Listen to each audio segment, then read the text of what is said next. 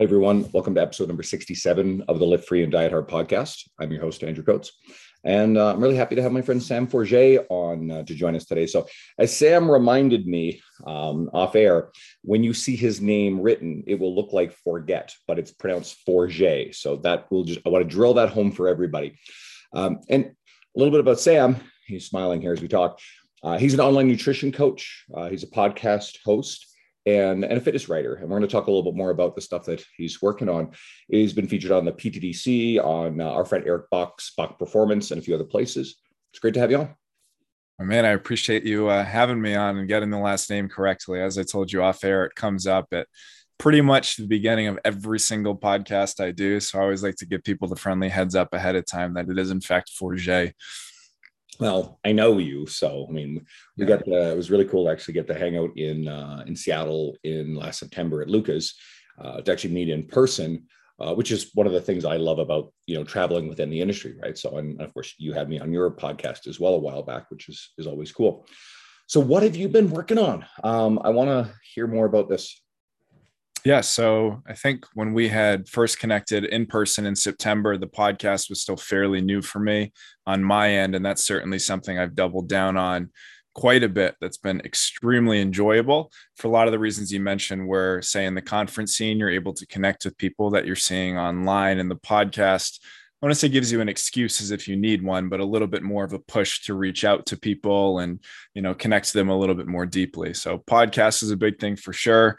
And then aside from that, my early days in fitness, I actually started coaching and training people about 10 years ago, completely revolved around writing articles. But then as social media got more popular, I got away from that. I think it's just a bit lower friction to pump out social media content than it is to sit down and do the deep, hard work that is writing an article. So getting back into that, which has been super enjoyable. And then a little YouTube as well, just to kind of round out the long form content side of things. So some of that is you know repurposing the podcast videos because i record everything but also doing video shoots on common nutrition questions etc so it's uh it's been kind of spread out but the overarching theme is the long form content side of things. Let's let's go into that a little bit. I wrote a recent article i did a presentation with kabuki education week that hits on all of these different pieces of like what I like to call career capital or, or certainly career accomplishment is probably better because if you actually read uh, Cal Newport's uh, "So Good They Can't Ignore You." He actually refers to career capital as as skills, right? So I think it's a little bit different. And there's a sort of section, a starting point where what's the accessible stuff? What's the stuff that every coach listening could go and start doing? And I talk about things like I, I love using Luka as a really good example of this because Luka owns Vigor Ground, right? He's his speaker presenter. He's done a whole bunch of different stuff. He's written for a whole bunch of different publications. We got something in the works for T Nation again. We've done one in the past. And it's very hard to start from like, hey, snap your fingers. All right, cool. I now have a reputable gym open, or I now Mike Israetel with Renaissance Periodization. But what can you do as a coach? You can start a YouTube channel, you can start a podcast, and you can start writing for your own website. And all those things can build up. And there are countless examples of very well known people that everyone listening follows and has followed and absorbed for years. And you think about it, it's like, well, I remember I, I, found Layne Norton early because of his podcast and his YouTube, and, and that's how I found Sohee Lee through the podcast they did together. Or again, you know, Mike Israetel does tons and tons of stuff with YouTube. Or you get an Omar Isuf, YouTube again, Jeff Nippard, YouTube and podcasting. I think I first found him with podcasts. My buddy Matty Fusaro found him through YouTube, and all those names I just shared are tenured names who've been pretty influential and successful across our industry. So, what are your thoughts on? The value of each of them and getting started? So I think the biggest thing is they're each underrated, each area of long form content, whether we're talking articles, podcasts, YouTube videos, and how versatile they are. So, why I originally started writing articles was not to grow a brand or increase my audience. It was because I was getting asked the same questions over and over and over by clients. So, I thought to myself, you know, say, how do I get more protein? If I just write one really good in depth article on how to get more protein, yes, I'm going to obviously engage in conversation with the client and break it down, but I have a resource that's now set it and forget it. It's done once. and I can repurpose that. I can take that same article, I can turn it into whether it's an IGTV series of videos on each way to increase more protein. It could be the topic for a podcast, it could be a YouTube video. So, just in terms of how many different things you can do with that, but then separately, whether you have articles that are ranking on Google, whether you have one of the more popular podcasts, whether you have uh, a trending video on YouTube, the things end up sticking around a lot longer. I could pour my heart and soul into an Instagram post, and I believe the lifespan, if I have this correctly, of an Instagram post is four hours, and that if you don't see it in the first four hours after it's posted, the likelihood of you seeing it absolutely plummets. And I think a lot of other social medias are actually much shorter than that. So you can repurpose everything for your clients, for other types of content the lifespan of that stuff is much longer. If you stumble across my stuff, go to my website. You may read an article that I put out four years ago. You're not going to touch an Instagram post that I put out four years ago. So those things come to mind. And then the bingeable factor. If you look at my Instagram, again, just use that example, it's unlikely that you scroll through post by post to see if you can find something valuable for you. If you stumble upon my podcast, you might scroll back a year and a half to find a topic you like or guest that you're familiar with. So I think to, you know to kind of recap this, the most underrated part is what the long form content, excuse me, long form content can do in so many different areas. You're speaking my language. This is all true. Uh, I have loved encouraging people to embrace. You know, it doesn't have to be all three of the the the accessible entry level sort of ways of getting in. And just because I say entry level, Jordan Syatt has two very successful podcasts, and one of one of them is one of the most popular fitness podcasts that exists out there. Um, article writing is still incredibly powerful because it can lead into getting major published uh, platforms interested in your writing or give you the practice so that way you can then submit and apply to write for certain publications. And honestly, one of the differences between some of the people that we've known for a really long time because they've written for and and t- I always come back to T Nation because it's the best example of it. Many of the people who we know of, a Lee Boyce, a Tony Gentilcore, it's because they turned around and reached out and tried and submitted some stuff, and then they got published. And sometimes it's connections through the industry. Uh, that's kind of how it happened to me. But we know who a lot of these people are because they were interested in it and they doubled down on it. And there's a lot of gym owners, people very successful, do great in their local area, word of mouth, whatever, who have never cared about going down that road. There's no obligation, you don't need to. But if this is something that you aspire to, especially if you want to get into more of an educational space, there's there's no dishonor in actually wanting to have a larger brand or be more respected or help more people across the industry. And one of the best ways to do it is to create content that gets in front of more eyes. And that does even bleed into like social media following, which people have this like, oh, I'm not supposed to care about that. You don't need it, but as I found, there's a hell of a lot of value in it if you do it right. Yeah, that reminds me of a conversation I had with a more veteran coach earlier in my career where I told him, and this is seemingly unrelated, but I'll pull it back. Hmm. I told him I was terrified to sell. Like the idea of me getting on the phone and convincing somebody they needed my services felt kind of slimy to me. And my experience with sales at that point, that was kind of my perception. But he immediately called me out and challenged me and said, Look, if you truly want to do what you're saying you want, which is help a lot of people, it's a value exchange. There's nothing inherently unethical about it. In fact, that's actually you doing your due diligence in order to help people. So when I think of, oh, I shouldn't care about the vanity metrics of likes and follows and who I get published by, if you truly want to help as many people as possible, which if you ask 100 fit pros, 99 of them are going to say, yeah, that's totally what I want. It's almost your duty in a way. And again, there's nothing wrong if you want to stay in your lane, you have your gym, you have your studio. But generally speaking if you're if you're actually pursuing the thing that you say you want which is to reach and to help as many people as possible possible that's almost you doing your homework in order to give yourself that platform to reach more people. I think about coming on this podcast right? There's now x amount of people who would have never heard of me maybe prior to this who ideally are going to benefit from something i'm going to say. So if i want that impact you're doing stuff like this. You're trying to get your name in different publications. You're collaborating with people in order to have that bigger effect Absolutely. And we do get beaten down with this idea that it's, well, you're not supposed to care about some of these things.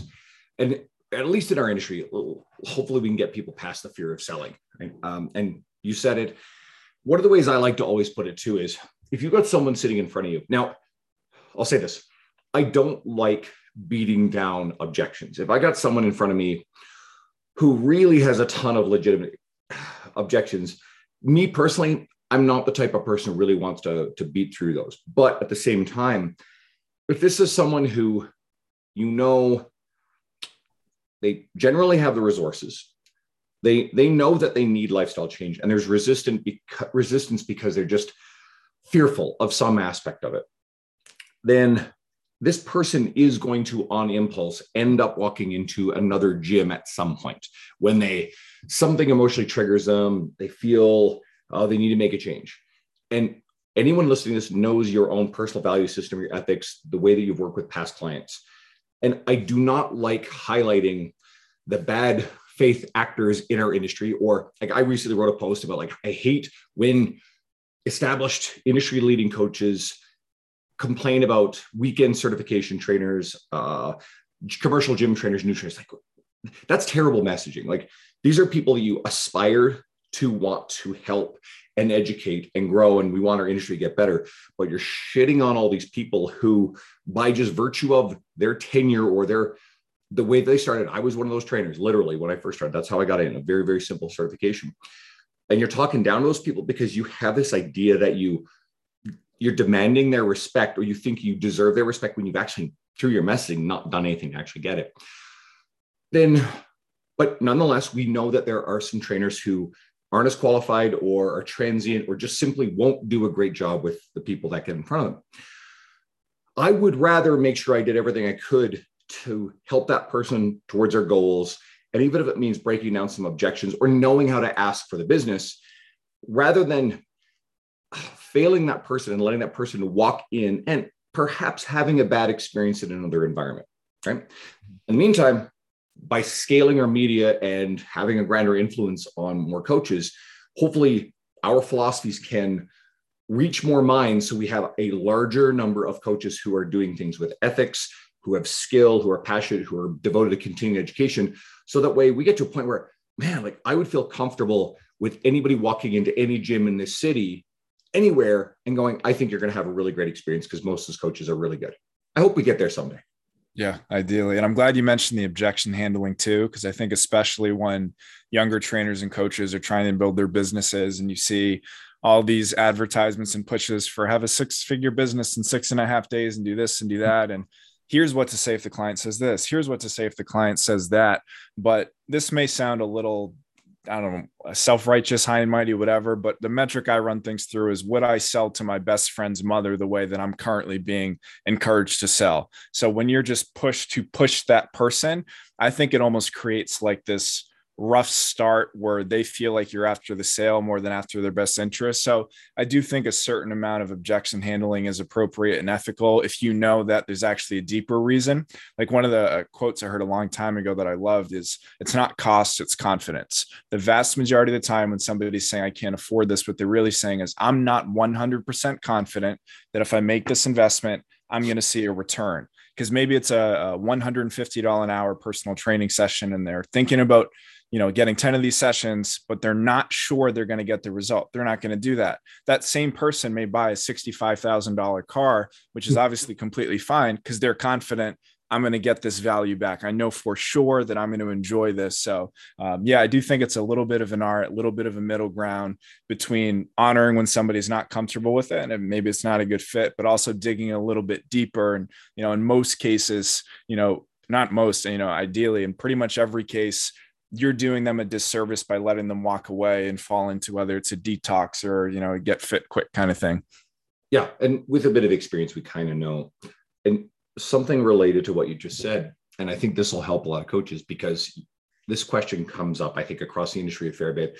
Should you advertise your prices or if someone asks right away should you like tell them your price? Now for me advertising prices nah i, I don't play that game because that usually will just send people the other way because it, it you're attracting price comparisons and I, I don't want to work with price shoppers now if someone asks me what my rates are for my online or in-person coaching i will tell them upfront immediately because again if that person is a price shopper then they're going to look at that and go, okay, no, I want something cheaper. I probably that pro- client wasn't probably a good fit anyway. So I would rather save myself the time of doing, you know, consultation along back and forth, only then have that person turn around and try to price negotiate. It's pointless. But yet I found that when I have given people my the my costs, my prices, my rates, um, it goes 50 50. Some gone immediately, no problem at all. Okay, cool. Then I haven't lost anything. And then the other half, okay, cool. That's a hurdle that's already down. They feel good about it because they have some sort of sense through my media or referral that I'm qualified for their, you know, their needs and goals. And we've moved past it. Ultimately, yes, as coaches, we want to make sure that we're establishing what you said, as much value from the experience as possible. And I found that most people who reach out to me about training, they're already referred in in some way, shape, or form that they already know what they want they, they see the value. We go through the process, they see more value. And then it comes down to, okay, uh, what's your rates? Cool, done. Like they're already sold and they have a reasonable expectation of what they're going to pay for someone who, you know, has the kind of experience and tenure and, and positioning in the industry that I've worked hard to attain. And so it's rarely an issue. So I hope that answers the question for people is if someone shoots you a message and the first thing they ask is, what are your rates? I overwhelmingly say, give them the information. It'll save you headaches in the long run. I would say at a minimum to at least give them a range because I think that benefits both people. As you mentioned, Andrew, if your rates aren't, if say this person absolutely wants to hire you, but it's just not feasible at all. If they don't have the rates up front and you're doing a lot of this pre-consult work and then getting them on the phone only to find out it wasn't in the cards for them no matter what, that I don't want to say waste your time, but for both people, they likely would have been served just having that information up front.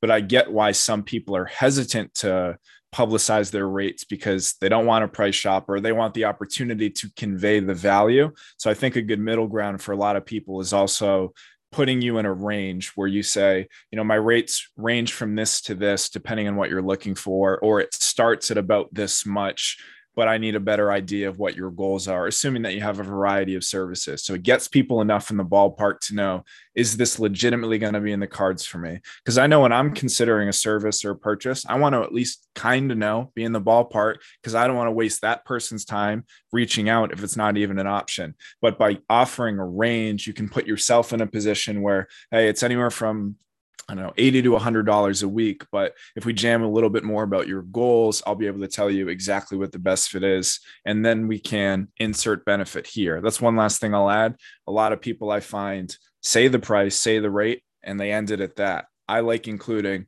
you know, it ranges from 80 to $100 a week, and then we can get started with X, Y, and Z, those things. So that's almost the last thing on their mind. Or they then have a price association with okay, it's $100 a week, but that enables me to do X, Y, and Z. It's not just a 100 for the sake of being a $100. And you're going right into the, what the value you're delivering for that price is. Exactly. Yeah. I like highlighting with a lot of my media, especially where coaches and trainers are looking to grow their careers. I like to point to supporting and connecting with people who are on the same journey that you're on. And I think of you as a really good example, someone who's you know, you I've, I've got Dan John coming up in the near future. You and Dan John are in very different places. I've got Molly Galbraith booked and coming up. You are in different places on your journey than those two people. They're fairly legendary and established. So when I go to events like where we met and, and the one I recently came up from Florida, I like looking at all right, who are all the coaches who are on the same path and journey that I'm on? And when I'm talking to other coaches who might be worried about trying to sit down with a, a Dan John type figure and, and really bond with Dan. Cool. If you get the opportunity to do that, great. But you're going to get a lot more out of looking at the person who's to your left and to your right at the event and going, what's this person's story? Where are they coming from? Where are they going?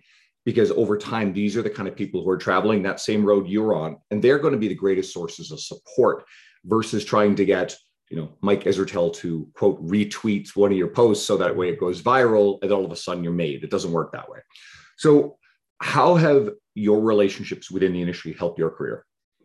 So, one, I'm glad you mentioned the idea of kind of I don't want to level people and separate them, but obviously people who are more established versus people who are a little bit newer. Because some of the best advice I ever got, it might have been six years ago now when I first went online, uh, was from Mike Vacanti. I don't know if you're familiar with his stuff. He doesn't have a yeah, huge. I had him on the podcast. Great guy. Yeah, Mike's wonder. I mean, doesn't do a whole lot uh, in terms of social media or putting out content anymore, but he's obviously amazing. And um, I was asking him like, how do I have essentially somebody like you in my network. I know like we have similar values, similar coaching styles, but he's much further along than I was at that time. And he gave very similar advice. Look to the people around you who are kind of on the same trajectory and then push each other, lift each other up, and hold each other accountable as much as possible. And I do think some people walk into those conference rooms and they're kind of looking everybody through the lens of how many followers they have or how big their medias are. And I'm only going to try to leverage the people that are bigger than me, which immediately lays the foundation for not super genuine connection.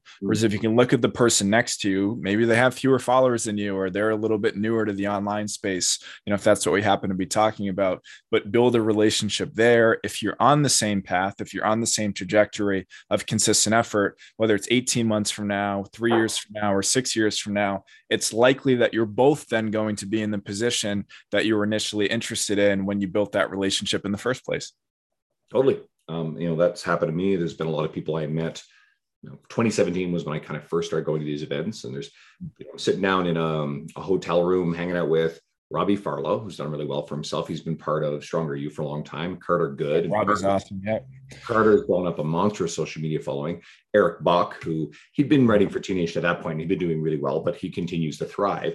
And just you sit around with these guys, and it's like, oh shit, okay, well, this is a room that's really blown up over the years. And again, it's you said it, and I got to bring it back to this. It's not about what value you can extract from a relationship. It's not transactional. It is about when I go to these events and when I interact with people on social media, sure, like I want to be inspired and I want it to benefit my career. But I'm inspired by the example of what those people are doing. It makes me go, ooh, you know, gives me ideas. It gives me, how can I you spend my time to create valuable resources. How can I support other people? How can I do a better job with my clientele?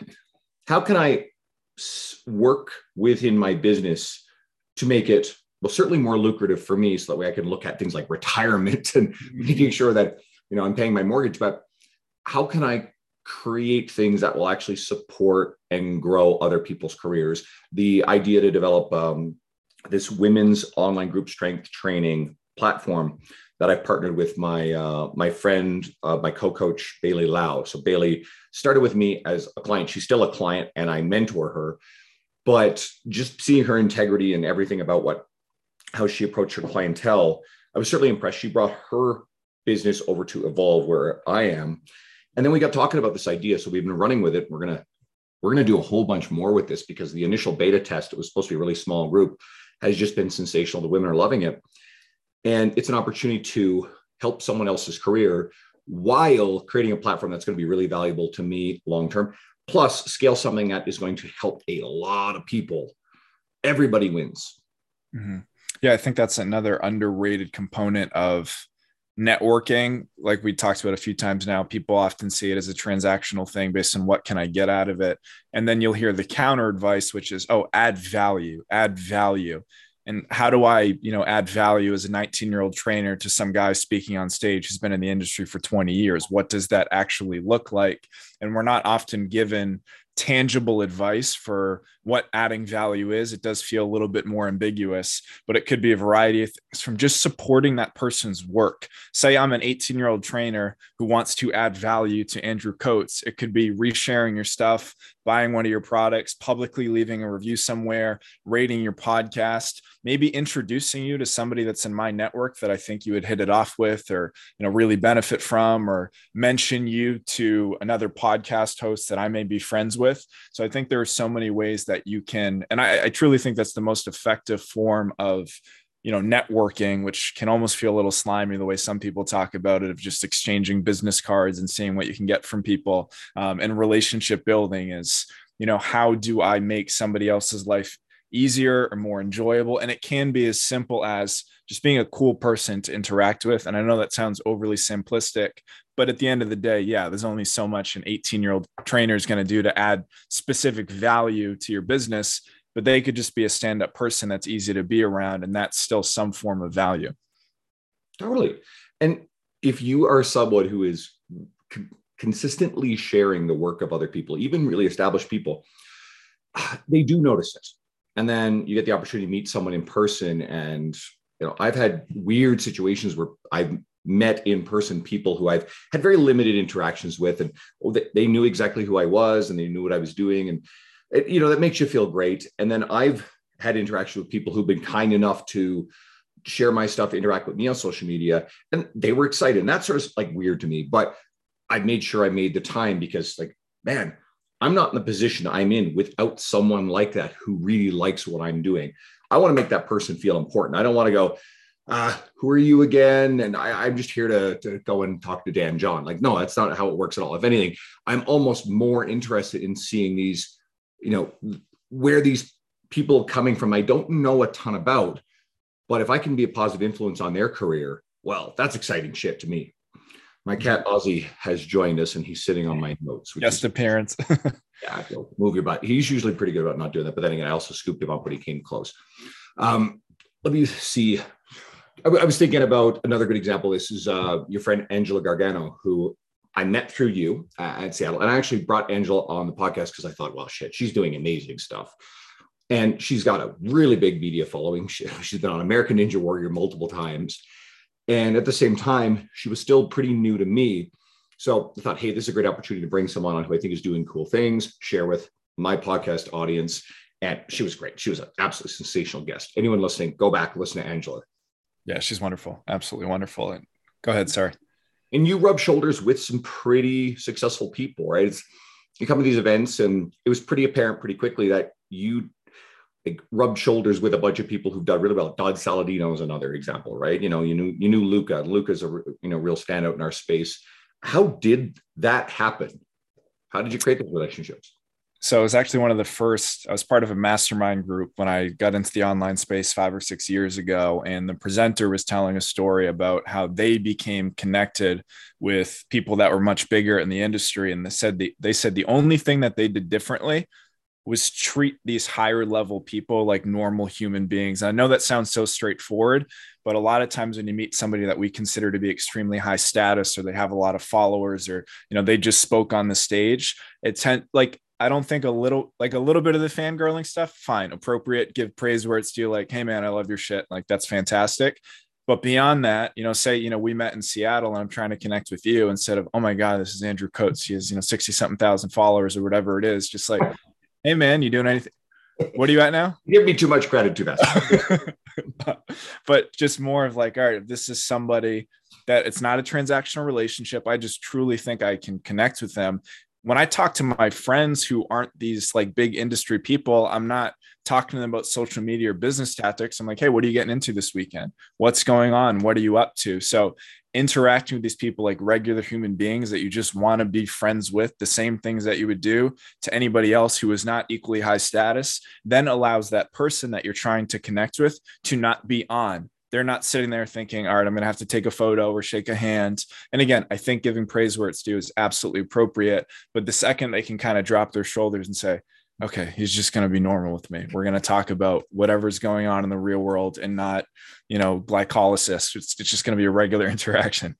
And do you remember uh, when we first met? Who was I also there talking to? Who did I introduce you to? And we're Martin having Rooney was right there, like yeah. old friends, like down to earth. Martin Rooney, exactly yeah. right. And Martin's a really authentic guy, really, uh, really awesome to hang out with. But yet, Martin's a pretty big legend in our space. The guy has done unimaginable things, and then he gets up and does his uh, his presentations across the weekend, and you're just like, shit, I can't handle his energy, right? yeah, for sure. And that's a great point because, say, Martin, right? Like you mentioned, he's an industry legend. I could walk in with my eyes wide and say, wow, I really want, what can I get out of him? Will he repost my stuff? I want to ask him about growing my gym, but then he has to be on. Then he has to, it's essentially putting that person to work to a degree or it's semi consulting mode or I could say, Martin, I love your shit, man. Like, I appreciate it. What are you up to this weekend? Kind of thing. So just almost taking the stakes down immediately. And then when you have a legitimate relationship with somebody that is outside of just fitness X's and O's in business, eventually when it's appropriate not that this is the ulterior motive but just it ends up being the case where eventually you can end up talking a little bit more shop with this person as more of peers talking business or talking fitness rather than hey i'm going to bug you to do some free consulting right now And there's another element to all this stuff, and it goes back to what we started with, you know, about the writing, the podcasting, the YouTube, and whatever. People, you know, people who are speaking at these events, they speak at a lot of them. They meet a lot of people, and they're actually surprisingly good at remembering people. Jordan Shallow, the muscle doc. I don't know if I've ever met anyone who is as good at remembering names and making people feel important during presentations. He's phenomenal at it. And I know people who are friends of mine locally. Jordan's been here before, and Jordan knows who these people are and remembers them. It's actually wild how good he is at it. And there's a lot of people like that. Um, let me bring this thought back around. The these same people get to meet a lot of people. So if you have worked hard at creating long form content, and I, and I hate using this word and I hate thinking in terms of this, but it's relevant status within the industry. Let's, let's use that. Then it gives them something to grab onto. Uh, the fact that I've written for some of the publications I have has completely changed how certain people have responded and reacted to me. There are people who are good, good friends of mine that when we first met in person, because we had some interactions, they immediately treat me like an equal because I wrote for something, the same publication they wrote for. And while I, like I said, I don't like thinking in terms of status, it gives people a road to aspire. Because if you achieve writing for a, you know, a big recognizable publication, that puts you on the map and it's really attainable. Like there are some people who have no followings whatsoever who just said, I'm going to submit something to T Nation. And then they did. And all of a sudden they're published on it. You're now you're now a published T Nation writer, right? And, and that's a really cool thing. And there are so many people who could possibly do that. And the only thing holding them back is, well, they haven't been doing a lot of writing in the first place, and they didn't try by sending something off, right? Mm-hmm. And maybe it gets rejected. Cool, try it again. Read the voice of the publication you're trying to get uh, published on. You want to create that relationship with. Send it in again. as long as you're professional and nice, you're not annoying, then people generally respect someone who sees the value, is trying, and wants to get on there. Right now, again, if your writing's terrible, you better study up on that stuff and work on it. Separate for sure. I, maybe, oh, go ahead. Sorry. I was going to say maybe don't start by trying to get published on Men's Health magazine. maybe work on your writing right for yourself for a little while. Sure. Um, yeah, but when it comes to status specifically, I think that's one of those. Like you said, you don't love using the word; it can feel a little so-so. But I don't think there's anything inherently wrong with status when it's ultimately to have a greater impact. So if as long as the end game isn't status in itself, I just want to be recognized or have a big following in order to do X, Y, and Z. I think that's where going back to our sales conversation, when you can reframe things, is like, oh, I don't care about being high status in the industry. It's not about that. It's when you are more well known, then your work reaches more people, collaborations become easier, you can put out more good stuff. And, you know, another status boosting thing to me is the introductions. So, say you and I have a relationship, you introduced me to Martin Rooney. He didn't know me 30 seconds prior to that interaction, but because you said, "Oh, this is my friend Sam," you know, he does some he does some good stuff. That's an instant. Okay, he must be at least fine if Andrew's putting this little stamp of approval on him. So again, not that that's the ulterior motive when you're interacting with people, but bring it back to another question you asked how has networking and relationship building impacted my career? Well now at this point in my podcast it's called transformation talks and this isn't just a shameless plug. The reason i bring it up uh, the reason i bring it up is originally when i started it the goal was not just to talk about physical transformations. It was a variety of transformation processes.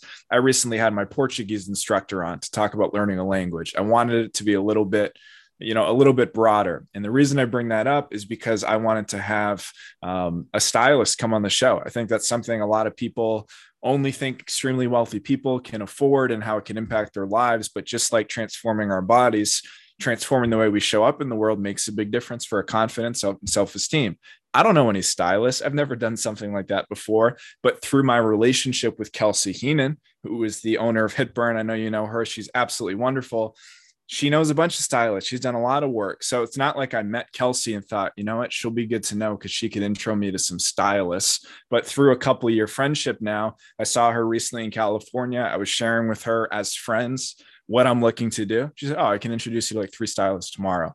So already that intro thing, it's indirect and inadvertent. It's certainly not the end goal, but it just benefits you in so many ways where you're typically one to two degrees removed from anybody that you could have a mutually beneficial relationship with.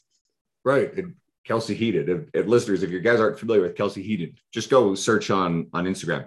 Big following, very successful. Kelsey was great when when I got to meet her in Seattle as well, and she was one of the speakers at the event. Um, she did a women's panel along with KaisaFit and who is all Dana Santas, and I'm missing someone. Dr. Jen Fraboni. Thank you. That's right, Dr. Jen. Oh, she's wonderful. Yeah, exactly. They were the four who did that panel. Um, perfect example. And ah, you know what? I'm just going to move on to the next thing because I want to make sure we have enough time to talk about something that you were interested in. and it's it's boiling.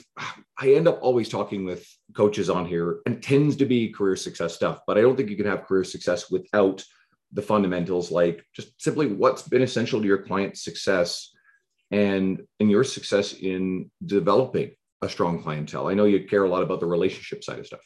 Mm, absolutely. And to actually bring Luka Hocevar back into this conversation, a quote I heard from him early in my career. I don't know if it's him or he got it from somebody, or a question, if you will, is how would I coach this client if my entire career depended on their success and their success alone. Because I find that for so many coaches and trainers, when you're putting out content and going through the sales process, that's almost like the honeymoon phase of dating. But just like a lot of people, the second you get into the relationship or the second you get married, you stop doing the things that allowed the relationship to be fun and exciting and affectionate in the first place. People do that with their clients. If you have somebody you think might sign up, you're hyper responsive, you're, you know, super genuine, you're super high energy, and then when you've had somebody on your roster for six months or more, I find that a lot of people tend to take their foot off the gas and you fall into that trap of, oh, it's just Sam or it's just Tom. Like he won't care. I'm a couple minutes late. So I would say the North Star is when I sit down for every single client interaction, I have complete tunnel vision and I do exclusively online work, exclusively transformation stuff now. So when I'm sitting down with my client, we'll use Tom as an example my entire career depends on his success right now. So when he asks me about why the scale is fluctuating, I could roll my eyes and say, Tom, we've gone over this 40 times, man. Or I could approach it like he needs to get this because my career depends on it. And technically speaking, no, it doesn't. But if you approach every single interaction like that, you better believe your career is going to be in a totally different place because now he feels incredibly important. He, he, obviously he gets better results, which that's a client success story in itself. He's more likely to offer a testimonial to a coach that he knows takes him seriously. So if I had to kind of boil that down, it's just how would you coach this client if your entire career depended on your success? And if you kind of put this on a scale with the things you're currently doing and the things you hypothetically would do if your career did technically depend on their success and there's a difference you need to close that gap immediately. That's one of the coolest things i've ever heard on this podcast and it's it's not that it's unique it's just i don't think i've ever heard it put in that particular frame that way before so i hope everybody like pauses cycle back listen to it again uh, return to it remember this podcast uh, because there's so much truth in that. And it this your career really does depend on this stuff because the little habits and behaviors that you bring to your work the integrity of your work those little things add up to the entire experience of how you do things how your clients experience you. And if you let enough stuff slide like just like you said your clients notice it. They notice you're disengaged you're distracted you're not as professional. And they may not say anything to you but it cascades through all of your interactions and suddenly you look around and going well why is my business falling off? Why am i struggling? Versus the opposite which is just drilling this down and it becomes fundamentally part of the essence of how you approach every single client every single day. And you tell me the difference between the coaches that we've all looked around and seen and went you know the trainer who just is is really zoned in on the client smiling. You can tell the client is having a really wonderful time. That coach is focused and they're doing really smart stuff.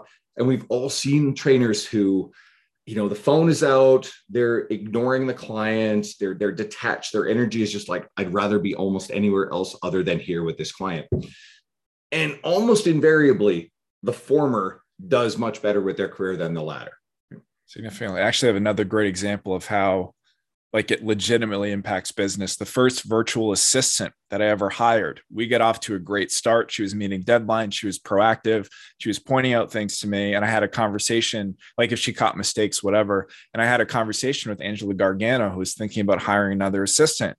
And when we first spoke about it, I said, Oh, yeah, you totally got to work with so and so. She's been great for me. But after that conversation, over the next few weeks, I felt like I got lost in the shuffle a little bit. And I started questioning is my assistant working with too many clients right now? She's starting to miss deadlines. Things are happening a little bit later. And I actually followed back up with Angela and said, Hey, do you know that person that I referred to a couple of weeks ago? I wouldn't necessarily put my stamp on a stamp of approval on her anymore. And that was because there was a shift where I started feeling like my success as this assistant's client doesn't necessarily matter. She's doing things differently. I feel like she feels like, you know, I did the thing, I got the client moving on to, you know, and I don't know, maybe she had something going on in her life, but regardless, it impacted my experience, which then impacted this virtual assistant's business. And I wasn't trying to, of course, drag her through the mud. I just, I don't want to put my name on something that might negatively impact Angela. So if you look at a very tangible way of how that can impact business, when you show up late three sessions in a row and you tell your client, "Oh, go stretch, I'll meet you over there in a couple minutes," and you didn't do that when you first started working together, well, that client might say, "Hey, that trainer I told you about, he's fine, but you could probably find somebody else good too." And I've observed this where there are trainers that I've worked near who I knew weren't ethical trainers. They weren't good trainers they were charismatic, which can carry you a long way. And I was friends with clients of that trainer. But when it came down to referring business, they would stay with that client or they would stay with that trainer because they sort of like learn to kind of tolerate the quirks. It's like that family member, like, oh, this is how they are, right? Or that friend. And they liked it enough, but they didn't feel good about referring them to someone else. And so I would get referrals from the clients of this other trainer. And uh, I won't get into too much detail. There's some really unethical shit that ultimately kind of went down with that guy. Mm-hmm. But this is just a perfect example, and we see this everywhere in the industry. Um, I'll, I'll just let you kind of take that even further. Yeah, and one other example of how you know focusing so exclusively on the client experience can impact your business. One of the first lessons that i was taught in online business that i very quickly rejected and people have different opinions on this is that when you're doing client work technically speaking, that is in the business, not on the business. So, say you're in the online space, you're always encouraged. All right, you wake up, you do the things that move the business forward. So, whether you're reaching out to get more appearances somewhere, whether you're working collaborations, and obviously, certainly creating content. And I think there's some merit to that for sure. But this is where we get back into if a client was on the fence about signing up with you, it's likely that they're the first thing that you'd prioritize that day. So what the second you get that client, you say, all right, like the job is done. No, you have to keep showing up and almost a cliche, but reselling them with the value that you offer on a weekly basis. So that's one of the things that I do in my business is client check-ins are always the first thing I do. And yes, maybe I'd be a little bit more fresh for creating content if I put that first, but what better way to grow? Like ultimately the content is to help people and then eventually in many cases have them become clients. So why would I not focus on the thing that's the ultimate goal anyway? And as of right now, I think my average client tenure is like 13 13 or 14 months, I have to do some for online, which, you know, in person, people do some lengthy stuff, but, you know, obviously online, that's, you know, that's quite lengthy for some one on one stuff. And I've had clients on my roster from 2014, 2015, 2016. And it's because exactly that they know that they are their priority. And separately, a red flag to me always is if a client during a check and says, Well, I know you're super busy, but, or I'm sorry to interrupt, or anything that seems timid about interacting with you, I want this client to feel like my only client. That is an immediate red flag that they feel like this is more of a back burner thing. If I ever have a client, like it's very, very rare. Uh, I know you're super busy, but then I need to change the way I'm approaching something. I think that's great. Honestly, like this is some of the freshest, most valuable stuff that I've heard because I occasionally point out that selfishly, these episodes are really for me to just hang out with my friends and people that I, you know, network with the industry. Uh, and then everybody else listening, well, you guys just are bonus. You guys get listed, know, on these conversations. And it's just like, wow, this stuff lights me up because you got to hold your feet to the fire on this and go, am I truly implementing this 1000% all the time? And I'm smiling and thinking about positive stuff. And I'm just like, you know what? Stay vigilant. Never let your guard down on this one. And I like what you said about that, about making the client feel like they're the most important. If everyone listening takes this attitude approach all of the time, you probably have to spend less time on the client acquisition behaviors because, like you said, clients stay longer and clients will refer business. And when people are steadily referring stuff to you over the long term, it makes it easier to not have to funnel a lot of effort into what I would call sort of sales behavior or lead generation behavior. And then you're free to do the things, your livelihood is good. And then you can do on your terms the things like article writing, podcast, YouTube, um, any of those other sort of things that as that stuff grows and scales and reputation and brand and like we said status grows because there is value in all those things and then all of a sudden people are just reaching out to you and something weird like i don't even promote my online coaching in fact i at the point right now i kind of got to i can't take anybody else on and since the start of this year i've been getting one new online client per week and that's pretty much all i can really onboard that's that's all i kind of have the time for um, I've got two this week I've got to take care of and make sure they're ready for Monday and Tuesday. They're both great. And I've got another consult next week. I'm just like, holy shit, what the hell's going on? And it's the growth of the online stuff. Now, keep in mind, I'm in year 12 of my career. Okay. Long time. I did not have anything in terms of a substantial social media following until the start of, God, what year? You know, certainly after nine years in the industry, right? And I didn't do anything with a podcast or writing or anything until after year seven. The first six and a half, seven years was really just crushing sessions, taking care of the clients. So, I mean, on one hand, don't be in a rush, but I also don't want to gatekeep people in terms of saying, now you got to pay your dues. Fuck that shit. Work hard at it. If you are in year one and a half in your career and you want to start a podcast, you want to start writing for a website, go for it. You're going to gain skill, and over time, it'll get better and better. And you will probably look back and go, you know, six years of like, oh God, the stuff that I wrote in year one was terrible. Cool. That means you've gotten better. That's pretty cliche stuff. Um, man, Sam, this has been I, this has been some really, really good, uh, good philosophy.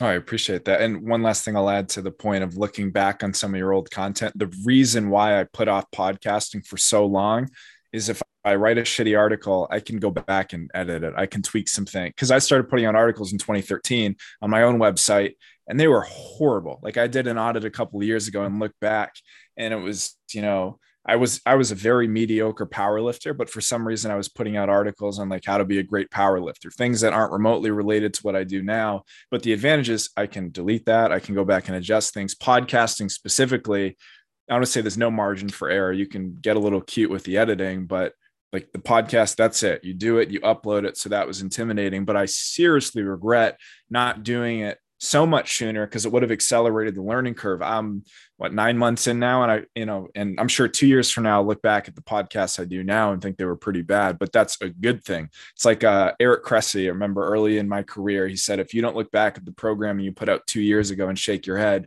something is wrong. So rather than look back and feel embarrassed, but that was a bad article, bad podcast, bad program, good. Like this is an area, and it's a cliche, but this is an area for improvement. This is something I can double down on for sure. I have changed my philosophy about a few training tools within the last couple of months, right? Like shit evolves is one of the reasons why I continue to expose myself to these ideas.